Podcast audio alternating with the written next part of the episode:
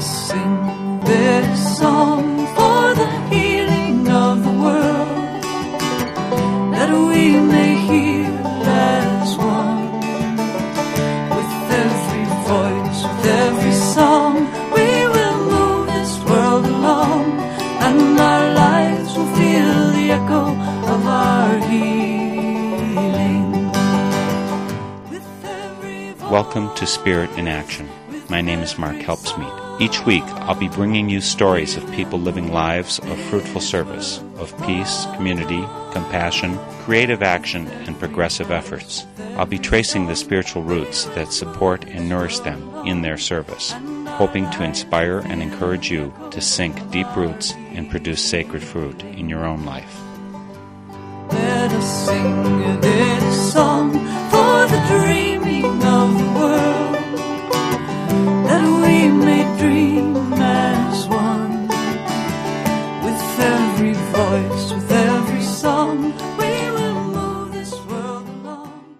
Today, for Spirit in Action, we'll be visiting with three Chippewa Valley activists just returned from a trip to Israel and Palestine.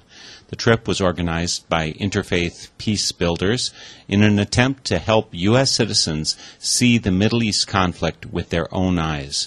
As always, I want to give you an opportunity to share in an experience that can't be summed up in a word bite or eight word headlines. Our three guests are Kathy Sultan, Tom Chisholm, and Jason Hicks. Kathy is the author of three books about the Middle East from a human viewpoint. Her latest release is Tragedy in South Lebanon, the Israeli Hezbollah War of 2006. Tom Chisholm spent most of his work life as a military doctor, and he's a member of Veterans for Peace. Jason Hicks has a master's in conservation genetics and is pursuing a career in international conflict resolution and human rights. They are perceptive and impassioned workers for peace and justice, and I'm very pleased to welcome them for this Northern Spirit Radio production. Tom, Kathy, and Jason, thank you so much for joining me for Spirit in Action. You're welcome. Happy to be here, Mark. Appreciate your time, Mark. Thank you. The three of you just got back, uh, what, a week ago or so from over in the Middle East. I think you saw a lot. You saw it firsthand, which is, is so wonderful to see it that way instead of having the filters of our media, everything in between. I want to ask you all a little bit uh, about what you saw there this time. I think some of you have been there before. Kathy, would you care to start out? What did you see that was different? What What are you noting in terms of progress or lack of progress in the Middle East at this point? Well, the Middle East is a large geographic area. We were specifically on the eastern Mediterranean shore uh, in Israel and the occupied territories of the West Bank and to the gates of Gaza. I was there in March of 2002. It, this was at the height of the suicide bombings. It was an extremely volatile time. I found myself quite often roaming the streets and the only one there. Uh, that was in stark contrast to this time. Tourism has been booming. There were many people in the streets of Jerusalem and anywhere we went. This time, because I wasn't by myself, I had the pleasure of going with colleagues, two of whom came from the Chippewa Valley, as you will find out. We were a group from all over the United States. These were people who had never been. Actually, one couple had been on this trip before. They were from Peoria, Illinois, and they had taken this trip last year with their Catholic church. And this Catholic church had found the only uh, tour guide that they could find to take them around was a Jewish tour guide. And they went all over. They spent the same amount of time we did and they never saw the wall, the separation wall. They never saw a checkpoint. And these two individuals from middle class America went back, did some homework, started saying to themselves, gee, there's something more to this conflict than, than, than meets the eye. After a year of intense study, they decided to take this tour again, but with Interfaith Peace Builders, which is not a religious tour at all. It's just we had we had Jews on our trip. We often have Palestinian Americans on our trip. We often have Arab Americans on our trip, and of course Christians. So it's in that respect, it was it's called Interfaith Peace Builders, but there's absolutely no religion attached to the trip we just took. This is a purely secular, and we were there on a political mission, and that was to educate ourselves about the Israeli-Palestinian conflict. Well, this couple from Peoria, Illinois, were just blown away by what they saw this time. They went through the checkpoints. They went around the wall. They walked along the wall. They went to Gaza. I mean, to the to the out to the to the Erez checkpoint in Gaza. And they saw things that they surely didn't see on the Israeli tour. So this is what I, I, I, stress this because I think this kind of tour is something that Americans need to see. They don't need to see a whitewashed tour. Israel proper is beautiful. It is absolutely beautiful. Billions of dollars have been spent on building up this nation. It's strong. It's, it's magnificent. But it's been built on the ruins of somebody else's villages and towns. And we saw this most starkly wherever we went. We left the West Bank and drove towards Sderot, which is an Israeli town that borders on Gaza. We spent a day there talking to the people who are the recipients of the Qassam rockets from Gaza. These are people who fear for their lives. On the way there, and I'll tell you about that story in a second, but on the way there, we passed these beautiful forests, pine forests. But what were these pine forests? They had been planted in 48 over destroyed Palestinian villages so that there would be no remembrance of a previous presence on that particular land. This was repeated wherever we went. You could see bits and, and pieces of, of a former life there. But for the most part, olive trees were razed to the ground. Any remembrance of a previous uh, Palestinian society were totally erased. And I'm talking about 540 villages. So for me, what was important this time was to be with a group and we had, if you want, we had access to more NGOs, more individual families than I had when I went there by myself in, in 2002. I went there strictly on my own. I, I found interviews on my own, and of course, what I did was very limited. But this time, we met across the board. As I mentioned earlier, we were in Sderot. And the day we spent in Sderot, we met people who, as I say, live the, the daily conflict of wondering if a Qassam rocket's going to fall on their child's school or on their street or on their house. And these are people who reproach their own Israeli government because they know that they are being used as pawns for their government to justify their continued incursions into Gaza. They have friends who live in Gaza and they want and this is something we heard repeatedly from Israelis and Palestinians. We don't care what the final solution looks like. We don't care whether it's one state, two states, binational state. All we want to do is live in peace. We're no different from you in America. And this is, I think, was something really startling to all of us to hear. People that live right next to Gaza, who feel their lives in danger and feel like nobody's paying attention to them 70% of Israelis want their government to negotiate with Hamas. Of course, that's not happening. We heard that repeated again this morning in the news where the Israeli government summarily dismissed any kind of, of proposal on the part of Hamas to sit down and negotiate a settlement or at least a truce or a ceasefire. It's not going to happen. But people to people exchanges are happening on the ground. I'll give you a perfect example, and it's my favorite story, and I think I tell it to everyone I see. The people of Sderot brought trucks to the wall that separates them from Gaza. Their friends on the other side brought the same sort of big, huge dump trucks to the other side. They used a conveyor belt and they transferred rice and grain and things that were needed over to Gaza. These are their friends on the other side. As one of the guys, the Eric, who sat and spoke with us, said, we used to go swimming with these guys on the Mediterranean. You know, we used to play ball on the beach with these guys. I want the same things for my kids. I'm just a normal human being. So I think these are the precious stories that we can bring back to say it's the officials, it's the government leaders, whether it's here, whether it's there, whether it's on the Palestinian side, who are not interested in settling this solution for whatever their particular political agendas. But the people are very much interested in living in peace. That was Kathy Sultan, who's just completed a trip over to the Middle East, over to the area of Gaza. She had two Chippewa Valley people as compatriots on this trip, and one of them is right here, Tom Chisholm. Uh, Tom, had you been over to the Middle East before, and what was your impression of your experience there this time? I've never really been in the Middle East prior to this trip, and I, in general, wasn't interested in it, I thought. I've always considered Palestine and Israel, despite its biblical history as the unholy land. Particularly in my lifetime, it's been a place of constant conflict.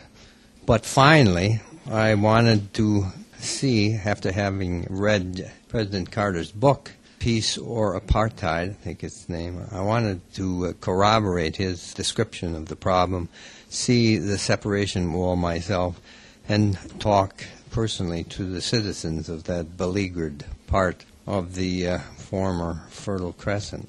And this group accomplished the mission for me. We uh, visited different groups of people interested in finding a peaceful solution every day of the uh, 11 days, I think, that we spent traveling. And we found that if, in their opinion, the leaders of the Palestinians and the leaders of the Israelis would somehow simply disappear, the people would solve the problems themselves, and there would be a single nation of equal citizenships. As it is today, as you know, the Israelis have the passports, the Palestinians are not citizens, cannot leave their nation. If they leave, they can't return. And because of the separation wall, some people never leave their own homes anymore.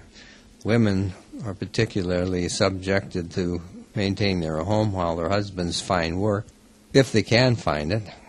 And if they leave, they have to have a permit to get through the separation walls and the checkpoints, which are everywhere evident. Now, I've been to Berlin when the uh, Berlin Wall was present, and it uh, is a repugnant design. This one is equally repugnant, but this wall, but even bigger and longer. But Checkpoint Charlie pales in significance to some of the checkpoints, particularly so-called terminals, where those without proper credentials must humiliate themselves by passing through, including children to and from school, men to and from work.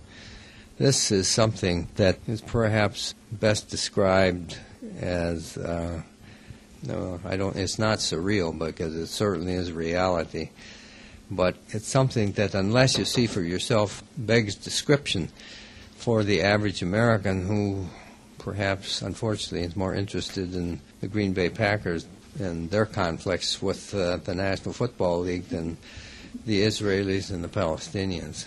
So, despite my advanced age and my previous experience donated by the taxpayers for my trips with the military around various other places of the world, this was an, an eye opening experience and it certified for me Jimmy Carter's observations and his books without question, despite the uh, commentary and the uh, discussions that it provoked, particularly by the American Jewish community and Professor Dershowitz in Boston. Thank you, Tom. Jason, you're the youngest member of the delegation here from the Chippewa Valley. Have you had a long term interest in the Middle East and Israel and Palestine?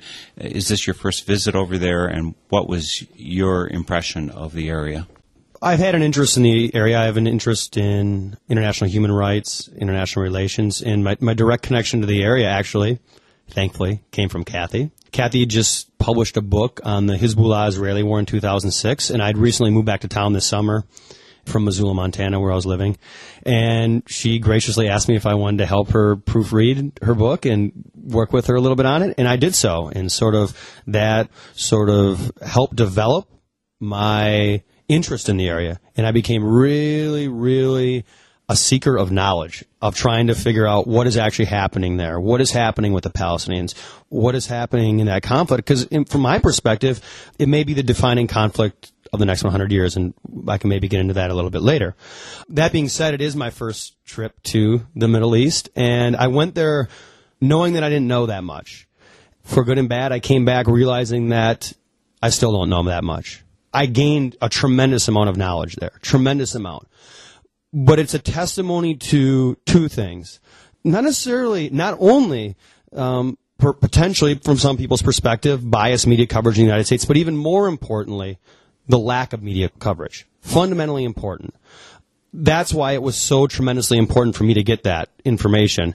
And the other thing being not only the lack of media coverage, the complexity of the issue. Actually, I should say the proximate complexity of the issue. I think ultimately you can go back and it's simple in terms of the different historical perspectives that people have, but there's a lot of complexity when you look at the issue currently and how it's actually taking place on the ground.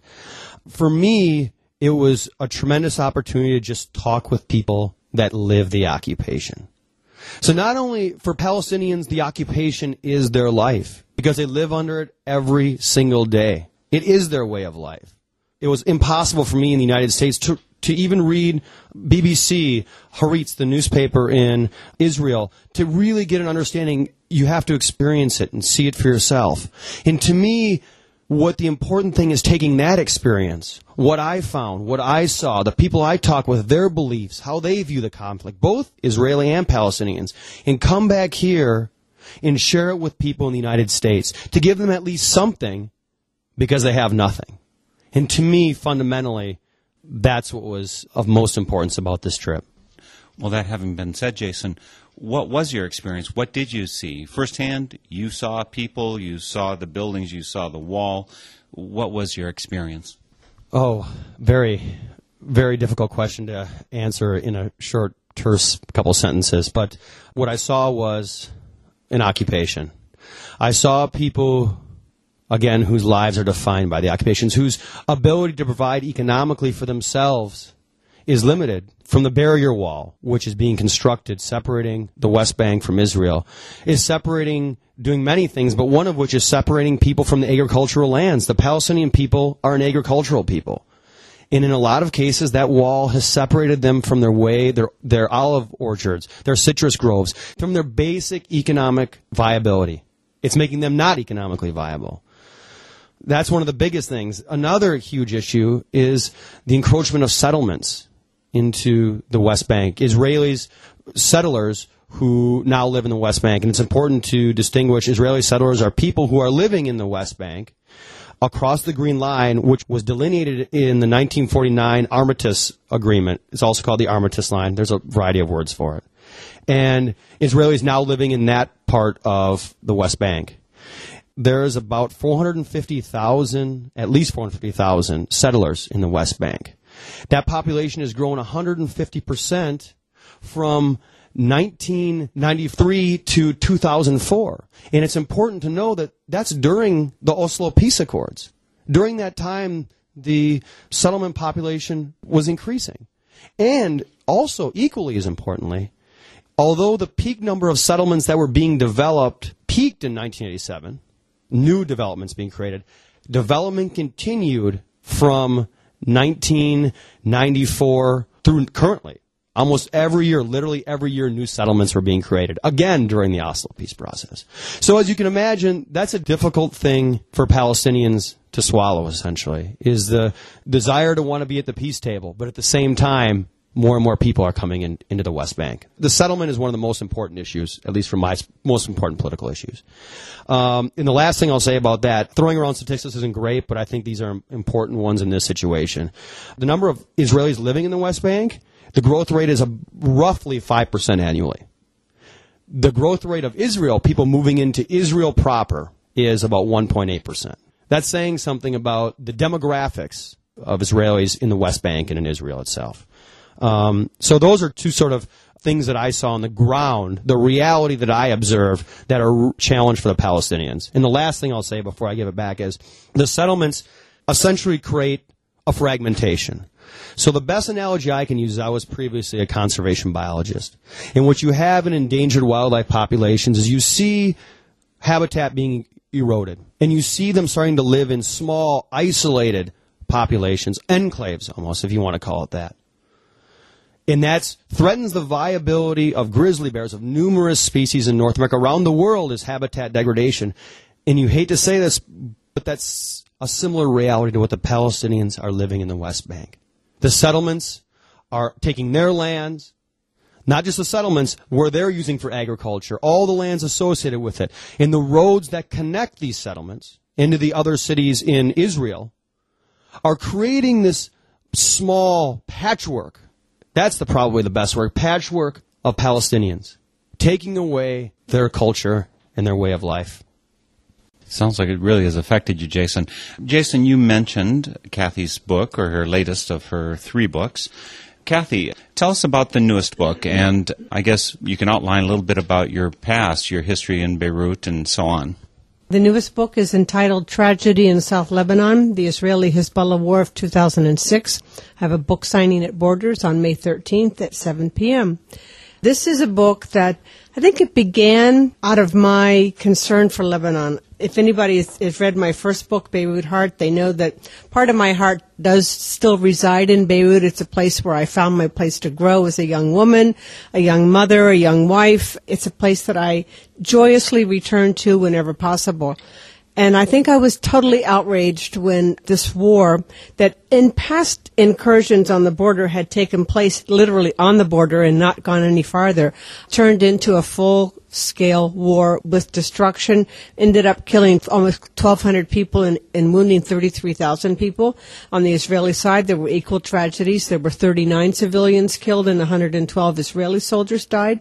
So both sides again suffered in the conflict. And what I did in this book was talk to people who lived in Haifa, Israelis and Palestinians who lived in Haifa. I've interviewed an Israeli soldier who happened to have fought in the same Pacific battle as the Hezbollah fighter I interviewed. So those two interviews are in my book. And it, it goes back to my, if you want, my theme that I've sort of adopted as a writer, and that is to talk to the, the individual and tell their story, the unheard voices of the Middle East, because they're the people who are on the ground, they're the people who live the daily conflict, and they're the people given the opportunity would solve the conflict themselves. And it's, it's very, very eerie, I think, to read the Israeli point of view and the Hezbollah point of view, and they're essentially saying the same thing. You know, they're there, they're protecting their land, while, while the Israeli will say, "We know we're not protecting our land; we're trying to occupy someone else's land." So there's there's a human aspect in the stories that I tell. The book also goes on to criticize, rightly so, in my opinion, the, the mass media, the corporate media, for the way it handled its coverage of the war, which I found utterly disgusting.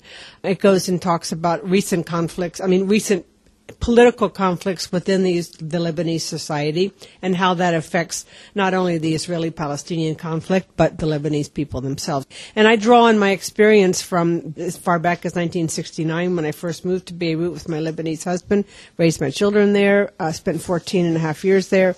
And it's a place I still call home, so it's a place I know intimately. I know a lot of people there. And I care enough about them, Palestinians, which I didn't always care about, that was a new sort of political epiphany for me when the first, really the first intifada began. And the Israeli people, whom I still consider as, in many respects, as my heroes because they had the courage and the fortitude and the human capacity to go down in the streets of Tel Aviv and Haifa and Jaffa in 1982 when Ariel Sharon and the IDF were bombing Beirut and they were protesting what their government did. They're probably one of the only people in the world who did so. So there again, my theme is always people and what people do for other people. And I think I tried to do that in this new book too. When I was talking to you earlier, Kathy, you mentioned something about the checkpoints. Now, I've seen in the news recently, oh, they're taking down checkpoints that were internal, and so things are getting better over in those occupied territories, Gaza. What really happened? You were there to see that, and what did you witness? While we were there, Olmert, the Israeli prime minister, was speaking to his guest at the moment, Condoleezza Rice, and assuring her that they would dismantle 55 roadblocks. But in the same, on the other side of his mouth, he said, oh, by the way, we're extending settlement expansion in the West Bank. So, I mean, that was a kind of a, a very mixed message that he was sending to Condoleezza Rice. Now, our very first meeting in, in Jerusalem was with the United Nations Bureau that deals with humanitarian crisis in the West Bank.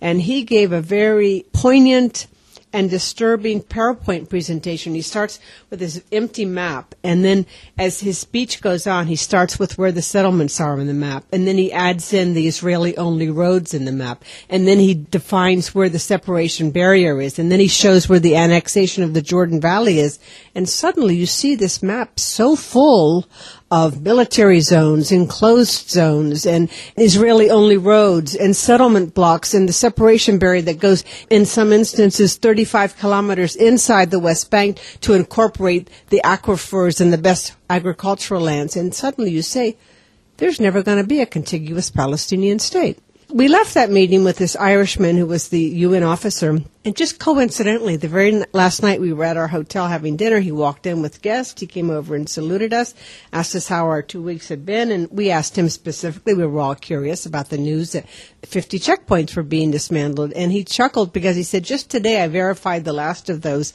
so-called checkpoints. What the Israelis had done was in front of the permanent checkpoints, a lot of which we saw, they went in and constructed other checkpoints right before these permanent ones. And then, in order to fulfill his promise to Condoleezza Rice, they went in and dismantled the most recent checkpoints that they had put up right in front of the permanent ones. So essentially, they did nothing at all. Now, it's one thing to say, oh, this guy was saying that is UN. People don't really believe the UN. Well, on the plane coming home the next day, I read in the International Herald Tribune the exact same words that this UN officer had given us. So this was not verified by one individual. This was verified by a lot of individuals. So it's it's a game.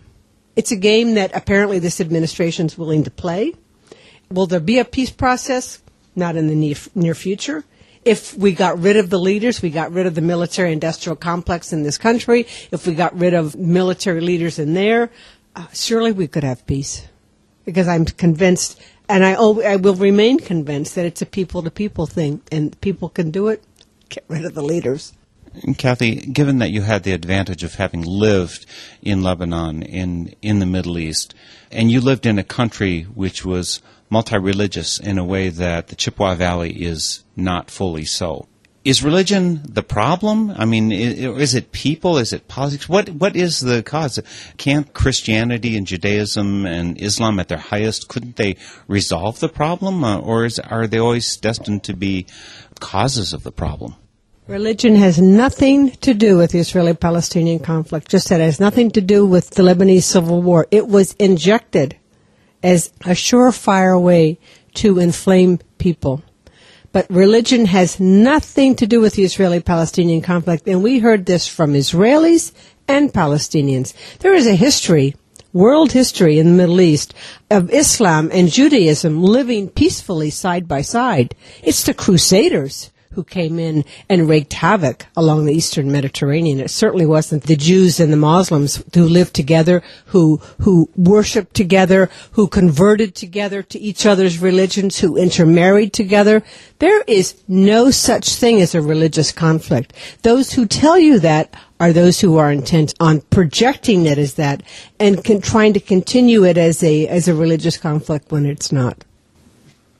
Kathy, since you had the perspective of having been there before, I'd be interested in hearing how you think that things on the ground have changed. I've read about house demolitions, for instance. Uh, you- they're just tearing down villages and moving people out of the way. How does it look differently this time when you were there from, I guess, five, six years ago? I think the biggest shock for me was one of seeing the wall in 2002 March when I was there. The wall had not begun. It had begun. It began later on that year, but it was something I hadn't seen. It was an absolute total shock to me, and I must say I have to use the A word. I have to use the A word, which is apartheid.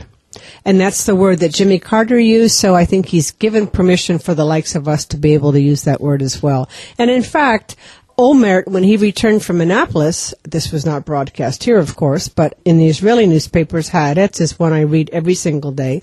He told his nation, if we don't decide to resolve this crisis, we are going to become an apartheid nation. Now, he didn't say that because he felt sorry for the Palestinians living under the apartheid regime in the West Bank. He was talking about demographics. Now, demographics are the only thing that worries the Israeli government because sooner or later there will be more Palestinians than Israelis living there, and that will automatically, de facto, create an apartheid system.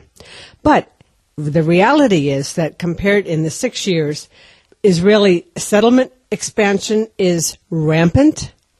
One place in particular was a village that, uh, I mean, a little hilltop vineyard of 100 acres that we visited just outside of Bethlehem belongs to a Christian Palestinian. He has all of the legal papers that go back to the mid 1800s in his family. He has been spending over $100,000 of his own money continuously trying to prove in an Israeli Supreme Court that that is rightfully his.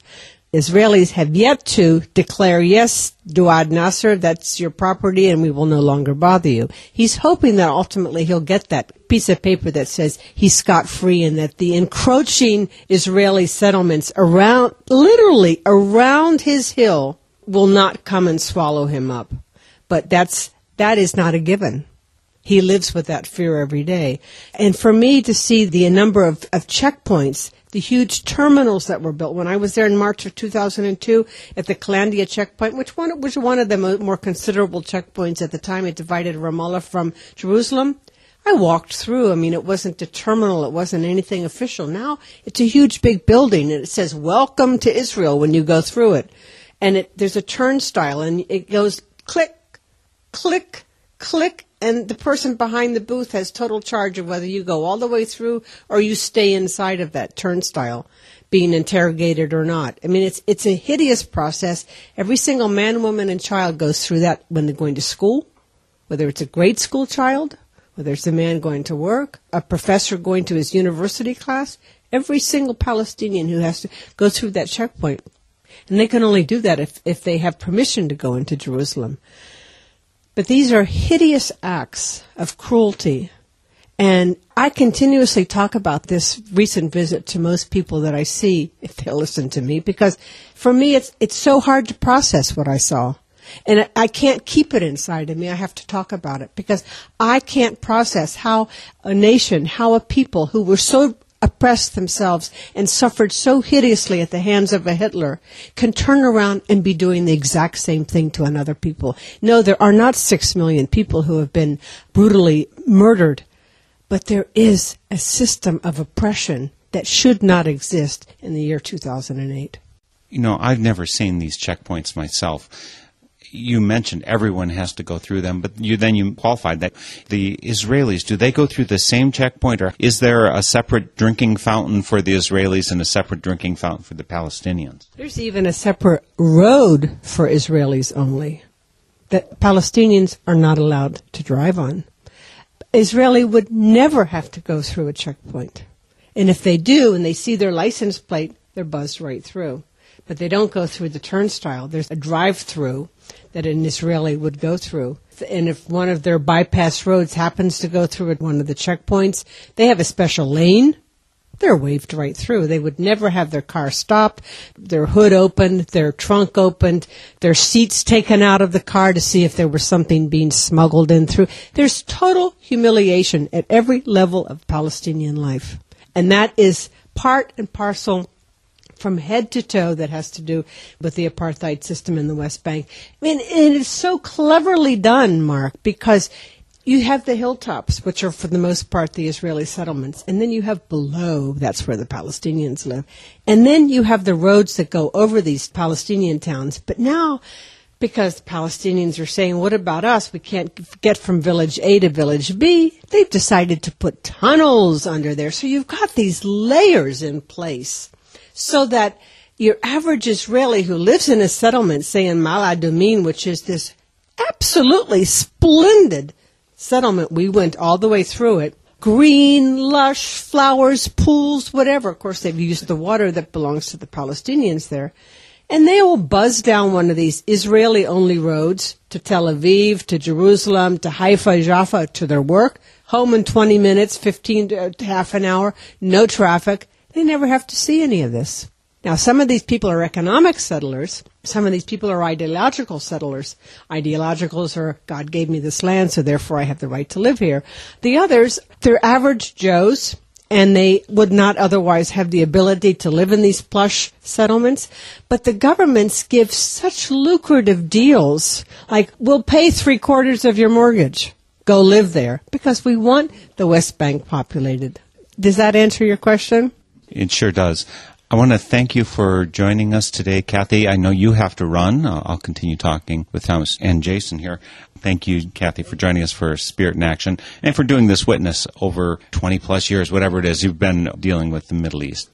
Just to remind you, you're listening to a Northern Spirit radio production called Spirit in Action, and I'm your host, Mark Helpsmeet. We're talking to Kathy Sultan, Tom Chisholm, and Jason Hicks, just back from a two week visit to Israel and Palestine with a group called Interfaith Peace Builders. We just finished talking with Kathy, who is now taking off for another engagement. And now let's hear some more from Tom Chisholm and Jason Hicks. Tom, you served in the military for a number of years. You're a veteran for peace. You're a medical doctor.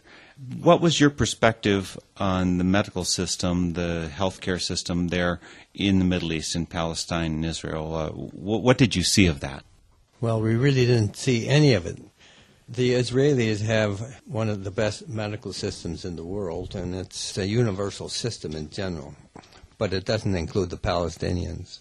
They have no human or civil rights. Strangely enough, the major hospitals are in East Jerusalem, which is a Palestinian spot, but the Palestinians have no real right to use them. Now, if you were a, a Palestinian in Gaza, which I call the Gaza Gulag, and you're sick and you're seriously ill, the chances are you're going to die there. You're either going to die of your acute disease, or if the situation continues, you're going to die of starvation and thirst.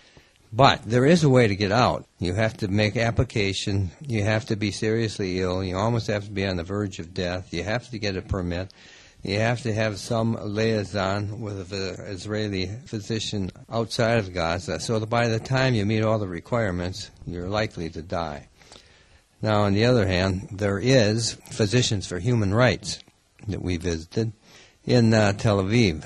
They visit the Palestinian refugee camps.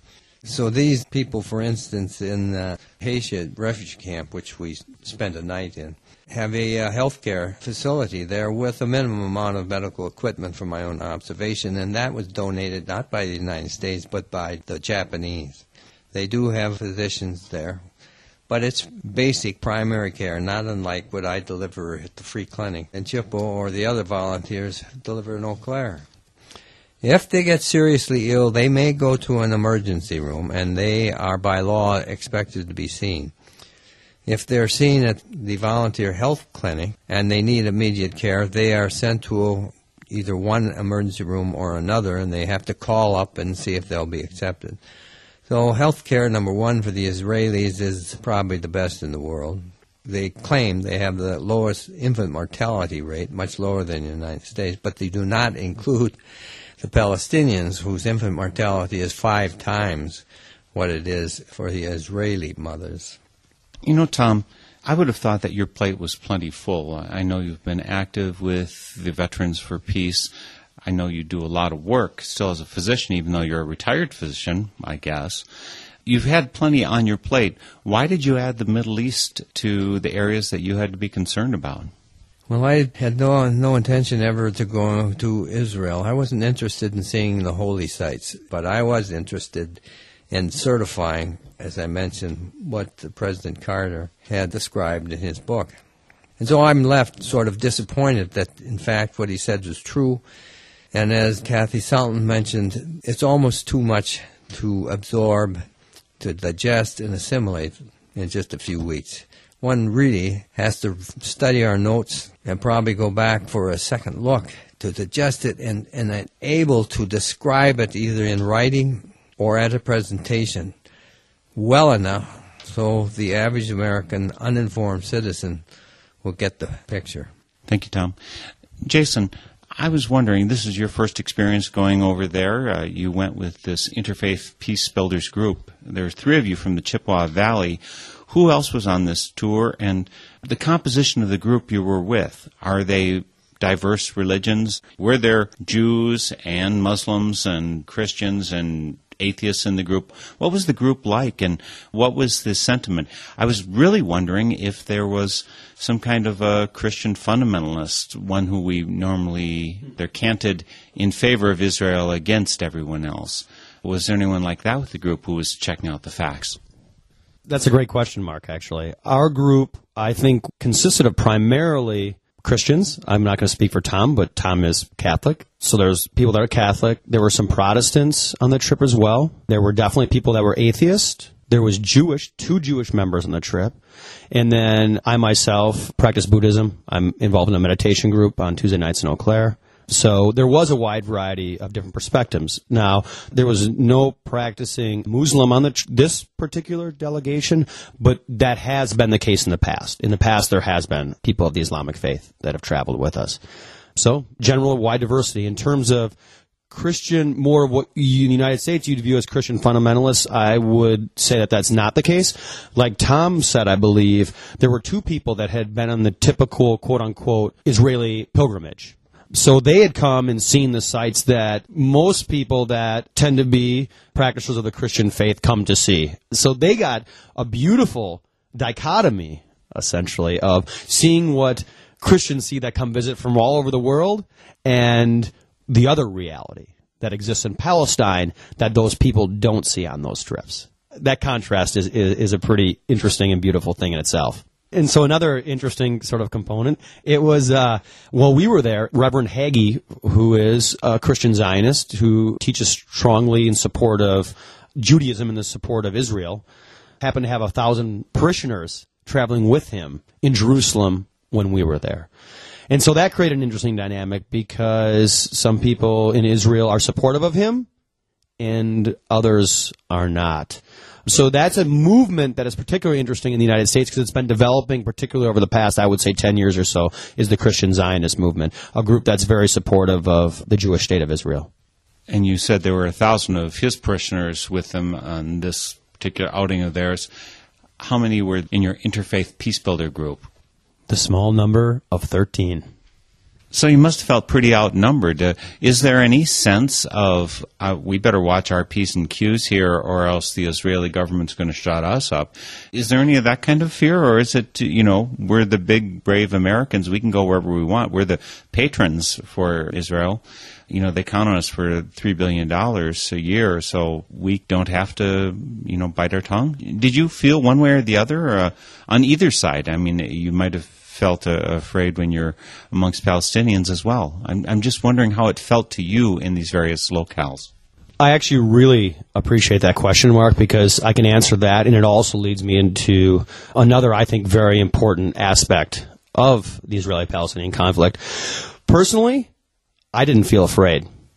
I felt more afraid of, to be most honest, from the Israeli Defense Forces, which is essentially the Israeli military. I felt personally, I can't speak for anyone else, almost no fear personally when I was in Palestine. Ramallah, Hebron, all those areas, Dheisheh refugee camp. Somewhere where suicide bombers have come from. Where you see Saddam Hussein pictures on the wall, Che Guevara, all these people. I didn't feel afraid at all there. I felt most afraid when I'd see IDF agents all over or soldiers carrying M16s all over. You see them all over Israel. You see Apache helicopters flying up and down the beach in Tel Aviv. That to me scares me more than anything else did. And in terms of the aspect of the international, being international is different in Israel and Palestine. Because Israel, when you're going through checkpoints, when you're dealing with the Israeli Defense Forces, they don't want to look bad in front of the international community. I mean, there's definitely some truth to that. Their actions are more limited. The severity of their actions are, they're more constrained because of that exposure. They don't want to have some ramifications come back to how they treat internationals. And that is why the, for instance, the Christian peacemakers operate in Palestine. They go to checkpoints. They'll sit there at checkpoints to make sure that the, they're treated with dignity the Palestinians in respect from the Israeli soldiers. Because when they're there, the Israeli military is much, much less likely to take serious action against the Palestinians. Seriously negative action, degrading their human rights. Not saying they all do that, but it's well documented that it has happened. Now, the last thing, I don't want to keep going on forever, Mark, so, but to me, this is one of the most fundamental things that you're talking about. It comes back to fear. And unfortunately, and I'm not sure if Tom would agree, but to me, fear is what's driving this conflict. What you have is, is you have two deep, differing historical perspectives. And unfortunately, those historical perspectives are living out in their current lives, in current Israeli and Palestinian lives. We talked a little bit about this before. There's also the Israeli side of this conflict.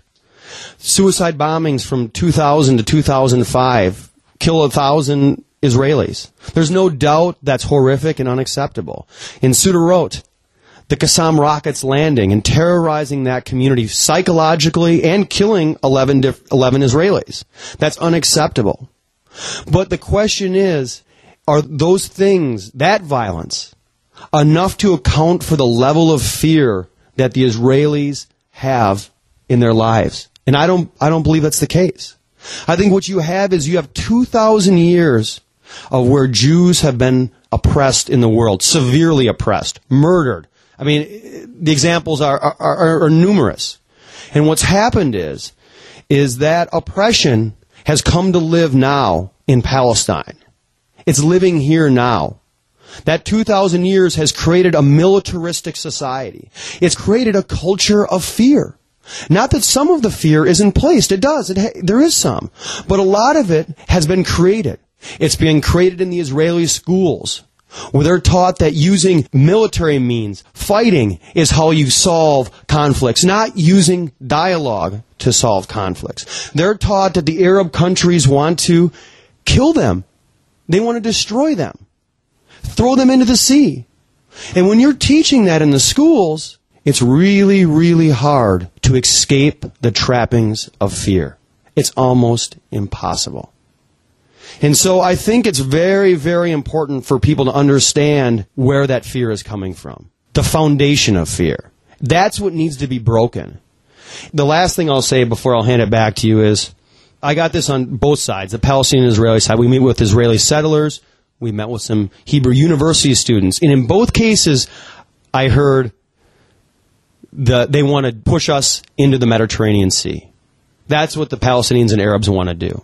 And then we had a homestay with a Palestinian family, and I stayed with this guy, Islam, who was very similar to my age, very kind, compassionate person, was very nice to me. And at the end of the night, he said to me, Jason, the Jews want to kill all of us. And so what you have here, as you can see, two very, very contrasting viewpoints on what's happening. And the problem comes from those viewpoints they have, come from who those people interact with. The people living in Hebron, their only exposure to Israelis is to the military, to the police, or to settlers. That's it. Because it's illegal for Israelis to enter the West Bank. So their only view is people that hold a very, very strong opinion of how to deal with the Palestinian situation. And I don't believe that that's representative of the Israelis as a whole, of the Israeli people, of the Jews, the other Jews that live in Israel. And at the same time, the Israelis, most of them have never met a Palestinian. All they hear is that Palestinians are terrorists and that ter- they want to kill them they want to destroy them. Because again, it's illegal for them to go into the West Bank. So you have two people who've never met a quote unquote person from the other side. And to me, that strikes at the heart of the problem and at the heart of the conflict. It's really interesting that by law they cut off communications, so the only way that you end up seeing each other is either through rumor or through the media, whatever the media is. And so hopefully here at Spirit in Action we'll provide a snapshot that goes beyond the limitations that are the, the curtain, even the iron curtain or maybe the the wall, the wall that lives in between people it's kind of interesting that you have a perspective, a religious perspective, Buddhism, which is not part of the Middle East traditionally. How does religion look to you? I mean, you said at one point as you were speaking that people would think that they solve things by fighting. Evidently, that's not your perspective. Some people religiously think of themselves as soldiers of Christ or, or whatever. And sometimes they think of that on a physical and sometimes they think of it on a religious plane, which might not involve weapons, physical weapons. What's your perspective on violence and how does religion look as you saw it there in the Middle East from a non Christian Jewish or Muslim perspective? What I think you see is I think you have the extremes of Israeli society, and you have the extremes of what the media portrays of both the Israelis and the Palestinians, particularly people of the Muslim faith, in terms of what means they use to achieve their ends. Which I don't think is a, is a fair representation of the Islamic faith as a whole. And I think studies recently have borne that out. I'm not going to sit here and elaborate on it, but they did a survey, a 10 year study that John Esposito just analyzed the data set from of covering um, Muslim countries from around the world. In less than 1% of Muslims from around the world actually agree that using violence targeted against civilians is a justifiable means of achieving what the, their goals are. Less than 1%, which is astounding to me. And most interestingly, of that 1% that agree with it, use secular rationales as to why it's acceptable. We need to remove the imperialists. We need to get rid of these conquering people. They don't use the Quran or use religious viewpoints. Now, on the other hand, the people that are against using violence against civilians to achieve their goals cite the Quran in religious scripture as the rationale why not to do it. And I think that's important to understand. And along with that, continuing that to the next step, I believe that most of the people in that region, Israel, uh, Jews and Muslims, fundamentally believe in peace through their religions. But what happens is it gets hijacked by a few that then use it to achieve what they want. And then the media covers it, and those people get the most press and become the most represented people of those faiths. All I can say is the Muslims and Jews that I met generally, to me, preach kindness and would like to practice compassion. I was a little bit curious about where they they have you stay, where you're sleeping. Are they putting you up in the five star hotels? Are, are you just sleeping in people's homes? Uh, do they have guards around you so that the settlers and the Palestinians and Israeli defense forces won't jump you? Or I, I'm just trying to get an idea of what the ambience that you're living in and how isolated or how incorporated you are into the landscape when you're there. Tom, you, you want to answer that? Well, we did not stay at a five star hotel, and uh, the intention is to stay in a middle class or low class hotel. Our accommodations were satisfactory to me and much better than a barracks. The food was fine, no one was sick, and we did not need any protection at any time. You asked Jason about fear. I had no perception or even concept of fear while I was there, except at one time when we approached a uh, barrier with some Palestinians deliberately to see how it uh, was maintained, suddenly a group of the uh, soldiers or the guards appeared out of nowhere, it seemed to me, over the brow of a hill. And one of uh, our members asked, mentioned that we were helping pay for it with our tax dollars, and the response was, I was surprised really, that said, "Well, that's your problem." But I wondered where these soldiers came from until somebody pointed out a tower behind us where a camera was so slowly revolving. So they they know exactly where everybody is with this ubiquitous system of uh, surveillance, apparently, which occurs. But we slept overnight twice, and we were uh, felt comfortable. At one time, I slept in a home a regular home with the Palestinians that was adequate. They seemed to have at that time uh, a minimum amount of water, enough to eat, and electricity at the time. The other place we stayed was at a refugee center, and they had built a special building for themselves finally, and we had very comfortable quarters. We even had hot water there. We weren't harassed by anybody. Did it seem the same to you there, Jason? Uh, did you feel like the places you were in were safe, or were you out on the front? Did you really get to see what maybe the life of an average person in Gaza was like? Not in Gaza, just because it's completely closed off, so no one can go into Gaza. Would have been nice. It would have been a good experience, but but Gaza is something that I really can't comment on because I didn't actually experience it. Now, the West Bank, because I'm from the United States, I don't think I can ever really understand what it's like for a Palestinian. But what I can do is observe and see and come as close to that as you can. And I, and I feel like we did a really we did a good job like that. We got a like Tom not to reiterate what he said, but we got a wide variety. I mean, we stayed in a refugee camp. We also did a homestay with a Palestinian family. And we stayed when we were in Jerusalem, we stayed in East Jerusalem. So that in itself was also another dynamic. You know, most Israelis don't go into East Jerusalem. In fact, when we met with Hebrew University students, we met with five of them one night for dinner to discuss the conflict, their perceptions, perspectives. At least two of them, I think three actually, had never even been in East Jerusalem before. 22 years old. Lived just on the opposite side of the city. Which says a lot about their perception of the Palestinians and their perception of the conflict. One of the girls was literally in tears. You could see her eyes welling up. She is, was scared to be in East Jerusalem. She was scared about what was going to happen to her. And I can't comment on the validity of her fear because I wasn't in her shoes. I don't know what her background is. But I didn't share that same fear. This trip that you, all three of you, just made was with Interfaith Peace Builders.